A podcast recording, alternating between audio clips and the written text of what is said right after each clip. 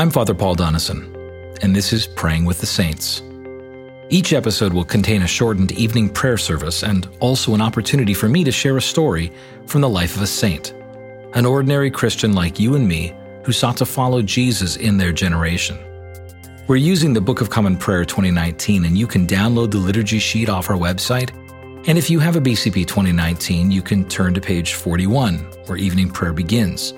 But some of you will already have these words memorized. And for others, perhaps you'll simply want to listen and have these words prayed over you tonight. And we're encouraging you to share it with others. Tonight we hear the story of Evelyn Underhill, a teacher of the faith. Let us quiet our hearts before God. Jesus spoke to them, saying, "I am the light of the world. Whoever follows me will not walk in darkness, but will have the light of life." Let us humbly confess our sins to Almighty God. Almighty and most merciful Father, we have erred and strayed from your ways like lost sheep. We have followed too much the devices and desires of our own hearts. We have offended against your holy laws. We have left undone those things which we ought to have done, and we have done those things which we ought not to have done. And apart from your grace, there is no health in us. O Lord, have mercy upon us. Spare all those who confess their faults. Restore all those who are penitent, according to your promises declared to all people in Christ Jesus our Lord. And grant, O most merciful Father, for his sake, that we may now live a godly, righteous, and sober life, to the glory of your holy name. Amen. The Almighty and merciful Lord grant you absolution and remission of all your sins, true repentance, amendment of life, and the grace and consolation of his Holy Spirit. Amen. O Lord, open our lips, and our mouth shall proclaim your praise. O God, make speed to save us. O Lord, make haste to help us. Glory be to the Father, and to the Son, and to the Holy Spirit, as it was in the beginning, is now, and ever shall be, world without end. Amen. Praise the Lord. The Lord's name be praised. Our psalm this evening is Psalm one oh nine, beginning at verse twenty-one, on page four hundred eighteen of the prayer book. O deliver me, for I am helpless and poor, and my heart is wounded within me. I disappear like the shadow that lengthens, and am shaken off like a grasshopper. My knees are weak through fasting. My flesh has grown lean for want of nourishment. I have become a reproach to them. When they look on me, they shake their heads. Help me, O Lord my God. Save me according to your mercy. And they shall know that this is your hand, and that you, O Lord, have done it. Though they curse, yet you bless. Let them be confounded who rise up against me, but let your servant rejoice. Let my adversaries be clothed with shame, and let them cover themselves with their own disgrace, as with a cloak. As for me, I will give thanks unto the Lord with my mouth, and praise him among the multitude. For he shall stand at the right hand of the poor, to save their souls from the unrighteous judges. Glory be to the Father, and to the Son, and to the Holy Spirit, as it was in the beginning, is now, and ever shall be, world without end. Amen. Tonight I want to tell you a story about a woman named Evelyn. Born in eighteen seventy-five, the only child of a wealthy London family, Evelyn's parents weren't particularly religious. But at sixteen years of age, Evelyn discovered both her vocation as a writer and her faith. She became a celebrated author, speaker, and retreat leader. In nineteen twenty-one, she became the first woman to lecture in religion at Oxford University. In nineteen twenty-six, she became the first woman to lead a diocesan retreat for priests in the Church of England. Of her writings, she's most famous for Mysticism, which she wrote in nineteen eleven, which is a history of Christian mystics, those who were contemplative and sought after God through visions and prayer and fasting. And her thesis was that this contemplative life is available to all Christians, not just monastics and not just the saints of old. But she also wrote a book called Worship in nineteen thirty-seven, which has become a foundational text about theology of Christian worship. Her thesis within this book is that worship is one of the primary ways that God sanctifies us, that we are grown and changed and made more holy and like Jesus through worship. And it's interesting because we talk a lot about that when we vision cast here at Christ Church. We talk about how our ultimate goal is to be creating and sustaining and growing lifelong worshipers, because it is as we worship that we live and move and have our being. The story I want to tell this evening is a story about worship, about how Evelyn found her home in the local church. Because though she was a committed Christian, for many years, Evelyn felt adrift. She didn't have a church community of her own. She didn't have a tradition that she could call her own. And initially, she was drawn to the Roman Catholic Church because of its history and the beauty and its emphasis on worship. But she was turned off the Roman Catholic Church by Pope Pius the tenth's nineteen oh seven encyclical condemning science. Evelyn became close friends with a man named Baron Friedrich von Hugel, who was a leading British Roman Catholic thinker. And it was von Hugel who suggested that Underhill's account of mysticism contributed to her feeling spiritually adrift. For von Hugel was concerned that Evelyn's faith was too disembodied and disconnected from everyday life. And so her good friend von Hugel encouraged Underhill to come down to earth by spending two mornings a week working among the poor in the London slums. Evelyn would later write that it was in working in these slums with the poor that she understood for the first time the meaning of the incarnation, that the Word was made flesh and dwelt among us. See, this experience of working with the poor helped Evelyn find a spiritual home, a place, and it was ultimately her own native church, the Church of England. As she wrote in a personal letter in nineteen thirty-three on choosing a church, she said, "The whole question, of course, is not what attracts and what would help me, but where can I serve God best? And usually the answer to that is where He's put me." I must say, I know that feeling of searching for a tradition.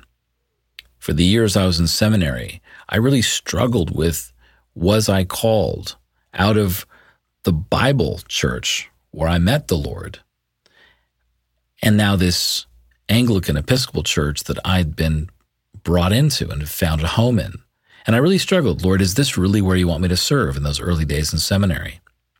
And finally, I landed, like Evelyn, with the answer, it matters that God has met me in this place, in this particular church with this particular people. This is where He's placed me. And therefore, the answer is, it seems this is where He's called me to serve. And that has proven true for the last twenty years. I got to say, when I look at monastic life that Evelyn was focused on in much of her writing and that contemplative life, there's three vows among many that monks often take. The commonly known ones are the vow of poverty and the vow of chastity. But the vow that I think we need to relearn again in our culture, especially our Christian subculture, is the third vow of stability. The vow that a monk says, or a nun says, I will be stable in this place. God has rooted me here, planted me here, placed me here, and my vow is to stay. And in a world that is all about choice and option and new opportunity, the grass is always greener somewhere else. I think one of the greatest lessons we need to learn from Evelyn as the church is what it means to dedicate ourselves, ordinary people like you and me, ordinary Christians, to a vow of stability. In the words of one of Eugene Peterson's famous books, that we practice a long obedience in the same direction. See, in our present age of options, Evelyn is reminding us that there's a call to learn to stay put. Yes, God will at times call us to different adventures in different places, but the norm is that we bloom where we're planted, that we stay, that we're stable, and that we honor God's sovereign choice of placing us where we are. This is the story of Evelyn, the story of an ordinary saint God empowered to impact her generation with the gospel. May her story inspire you and remind you that God is still in the business of empowering ordinary saints today. Let us confess we believe in the words of the Apostles' Creed, saying together, I believe in God, the Father Almighty, creator of heaven and earth. I believe in Jesus Christ, his only Son, our Lord. He was conceived by the Holy Spirit and born of the Virgin Mary. He suffered under Pontius Pilate, was crucified, died, and was buried. He descended to the dead. On the third day he rose again. He ascended into heaven and is seated at the right hand of the Father. He will come again to judge the living and the dead. I believe in the Holy Spirit, the Holy Catholic Church, the communion of saints, the forgiveness of sins, the resurrection of the body, and the life everlasting. Amen.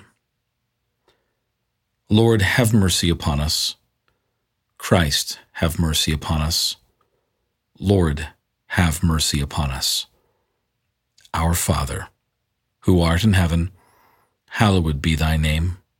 Thy kingdom come, thy will be done, on earth as it is in heaven. Give us this day our daily bread, and forgive us our trespasses, as we forgive those who trespass against us. And lead us not into temptation, but deliver us from evil. For thine is the kingdom, and the power, and the glory, forever and ever. Amen. O Lord, show your mercy upon us, and grant us your salvation. O Lord, guide those who govern us, and lead us in the way of justice and truth. Clothe your ministers with righteousness, and let your people sing with joy. O Lord, save your people, and bless your inheritance. Give peace in our time, O Lord, and defend us by your mighty power. Let not the needy, O Lord, be forgotten, nor the hope of the poor be taken away. Create in us clean hearts, O God, and take not your Holy Spirit from us. A Collect for Peace. O God, the source of all holy desires, all good counsels, and all just works, give to your servants that peace which the world cannot give, that our hearts may be set to obey your commandments, and that we, being defended from the fear of our enemies, may pass our time in rest and quietness, through the merits of Jesus Christ our Savior. Amen.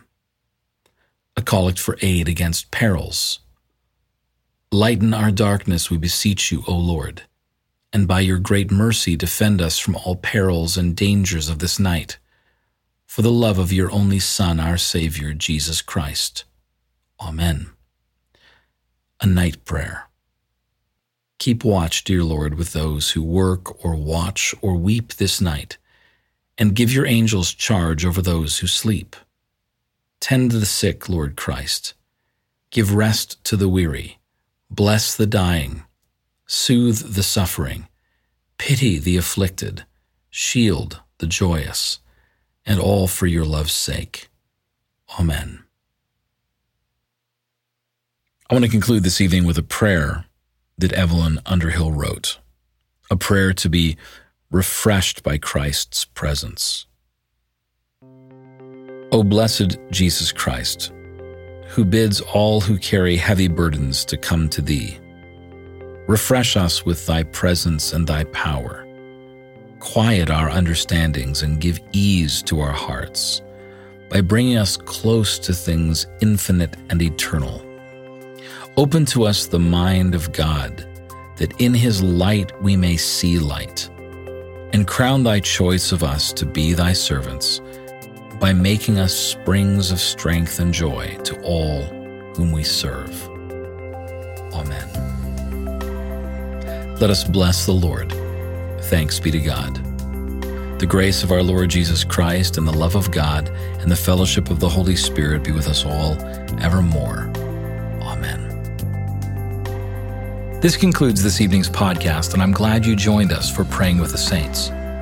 If this prayer podcast has blessed you, we encourage you to subscribe at Christ Church Plano dot org, and we encourage you to share this with your friends. I'm Father Paul Donison, and I'm looking forward to praying with you next time. Until then, I pray that you would have a peaceful night and a perfect rest.